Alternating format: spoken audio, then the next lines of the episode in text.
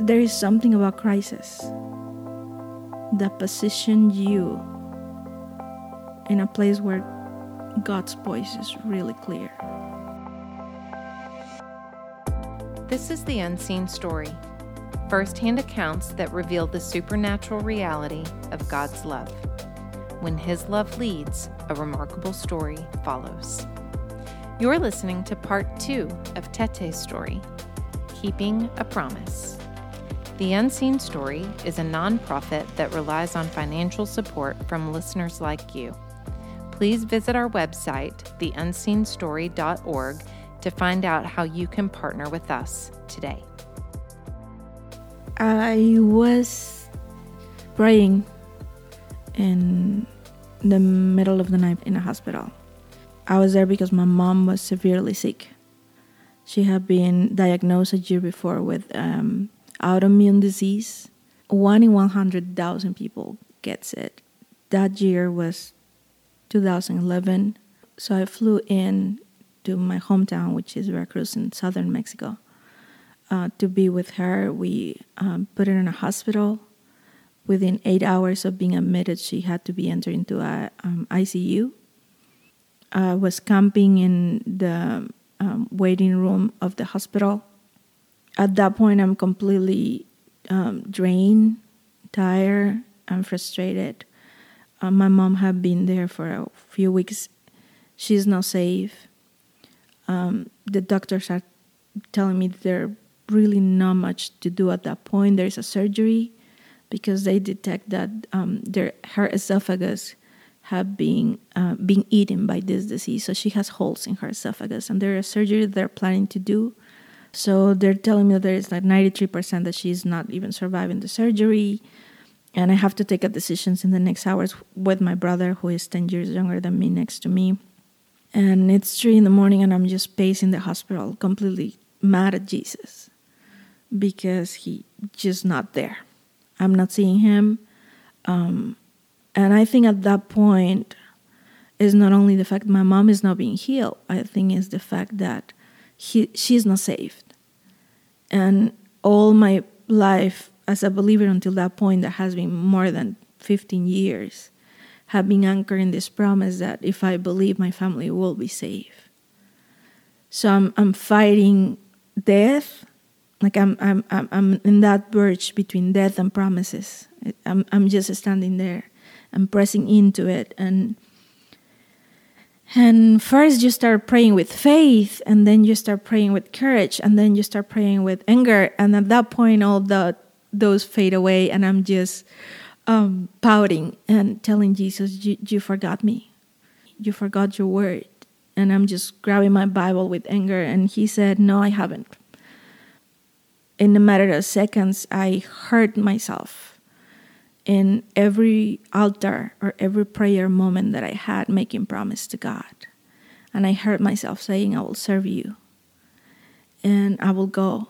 And I will do whatever you want me to do and my heart is to yours and my life is yours and do whatever you are and it's like this montage of of key moments where i devote my life to jesus and he's telling me i haven't forgot what i promised you but you you did forget about your word to me i'm gonna come and i'm gonna show you my faithfulness so the next hours um, my brother and i decided that my mom would enter surgery and um, she entered surgery and survived surgery, which that was a miracle by itself. And then after three weeks plus of being completely unconscious, out of coma, she came out of coma. We had a really long four hours conversation. Um, I had the honor to lead her to Jesus, to see her tear for first time, not out of pain or not out of frustration or not out of bitterness, but I saw her tear up out of love to know that she was being loved. And the same day, a few hours after, she, she, she went to God with Jesus. It took a few months for me to figure out how life will be for me without her, but I constantly was taken back to that moment of prayer on that hospital and that reminder of God that I did promise things that I haven't fulfilled. And it wasn't that I didn't fulfill them because um, I didn't want to or because I was far away. At, until that point, I have been a believer in Jesus. I've been constant, constant to church. I've been tithing. I've been serving in my local church. I've been really active. It's just what I, when it came to what He called me to do, when it came to what I knew I was supposed to do, I had too much fear. I keep looking in the mirror, and when I would see it wasn't matching the size of what I knew He called me to do. And that night, when God reminded me what He, who I was, it was way more than, than, than what I was supposed to do. It was more who I was to His eyes, how He saw me. I keep seeing the same person in the mirror, nothing magical happened. But somehow to be aware of how He saw me in that probably was the darkest moment of my life. Stirs something with me. I knew somehow God was matching my talents, natural talents, or telling stories, or use technology through video and photography and all that, with this passion for His movement on the nations. But then I will attend a church on Sunday and I will hear a message about how unqualified I was to even being a believer. Um, so I just put all that under the carpet and believe that I wasn't good enough and that I didn't have enough um, qualifications to, to even aspire. And I settle. I, settle. I, I, I, I make the louder voices around me to be the driving force of my uh, walking with Jesus and that night in the hospital, it was strong enough to make me look back and question if God does believe in me, if He sees me as someone valued, if my promises to Him are worthy enough for Him to have in His mind.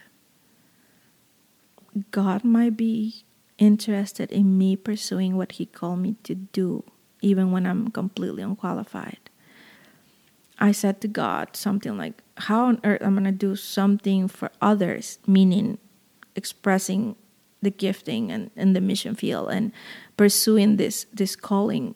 The next year actually my life changed and over a series of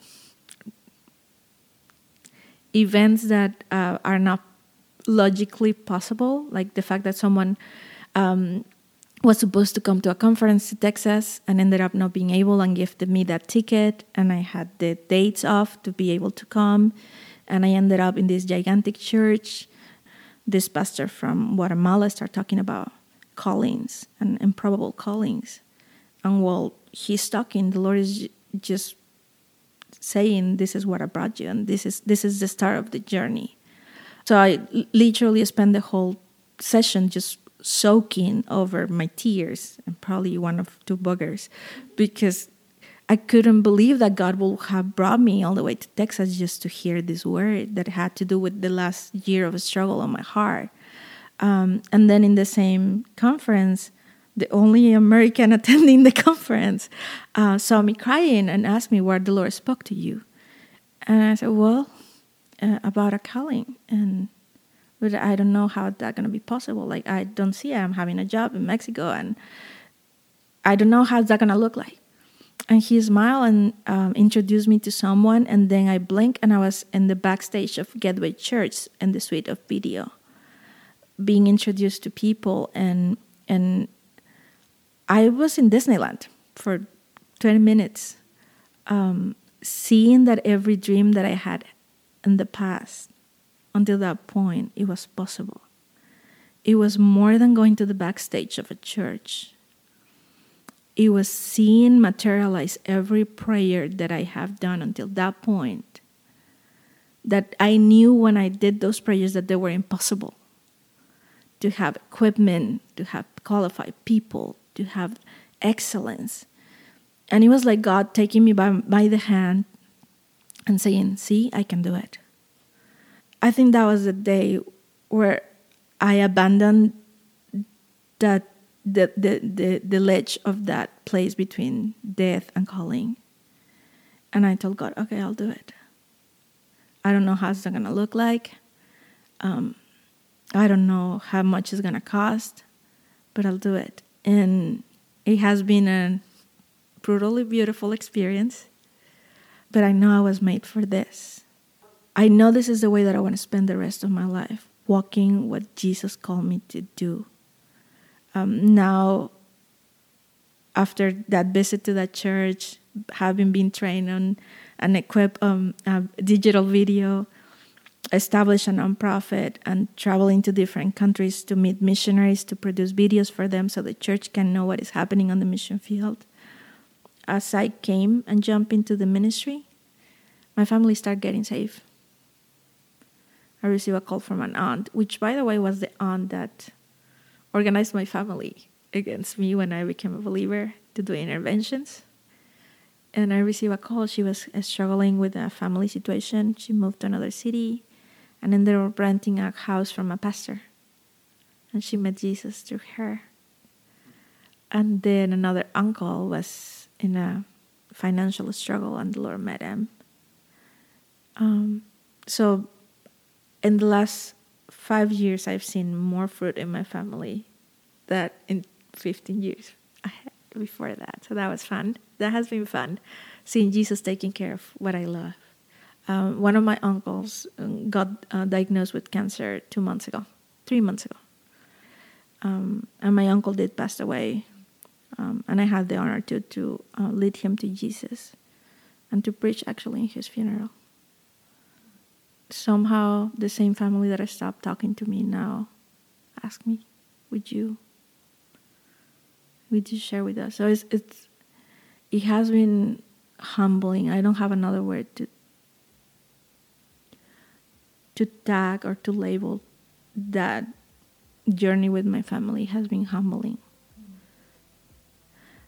There is something about crisis that positions you in a place where God's voice is really clear. And I'm not a fan of them.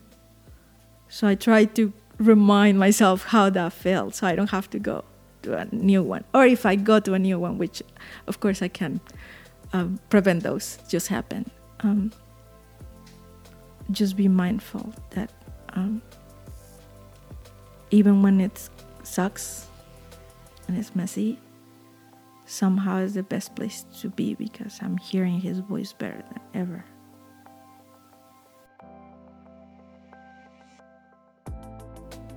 Thank you for listening.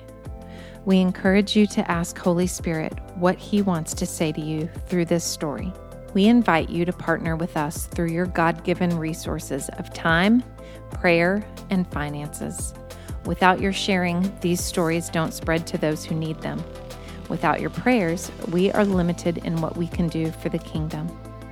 Without your finances, these powerful stories of God's supernatural love go untold. God has called us to share his stories, and we invite you to be a part of that mission. For more information, be sure to check out our website at theunseenstory.org.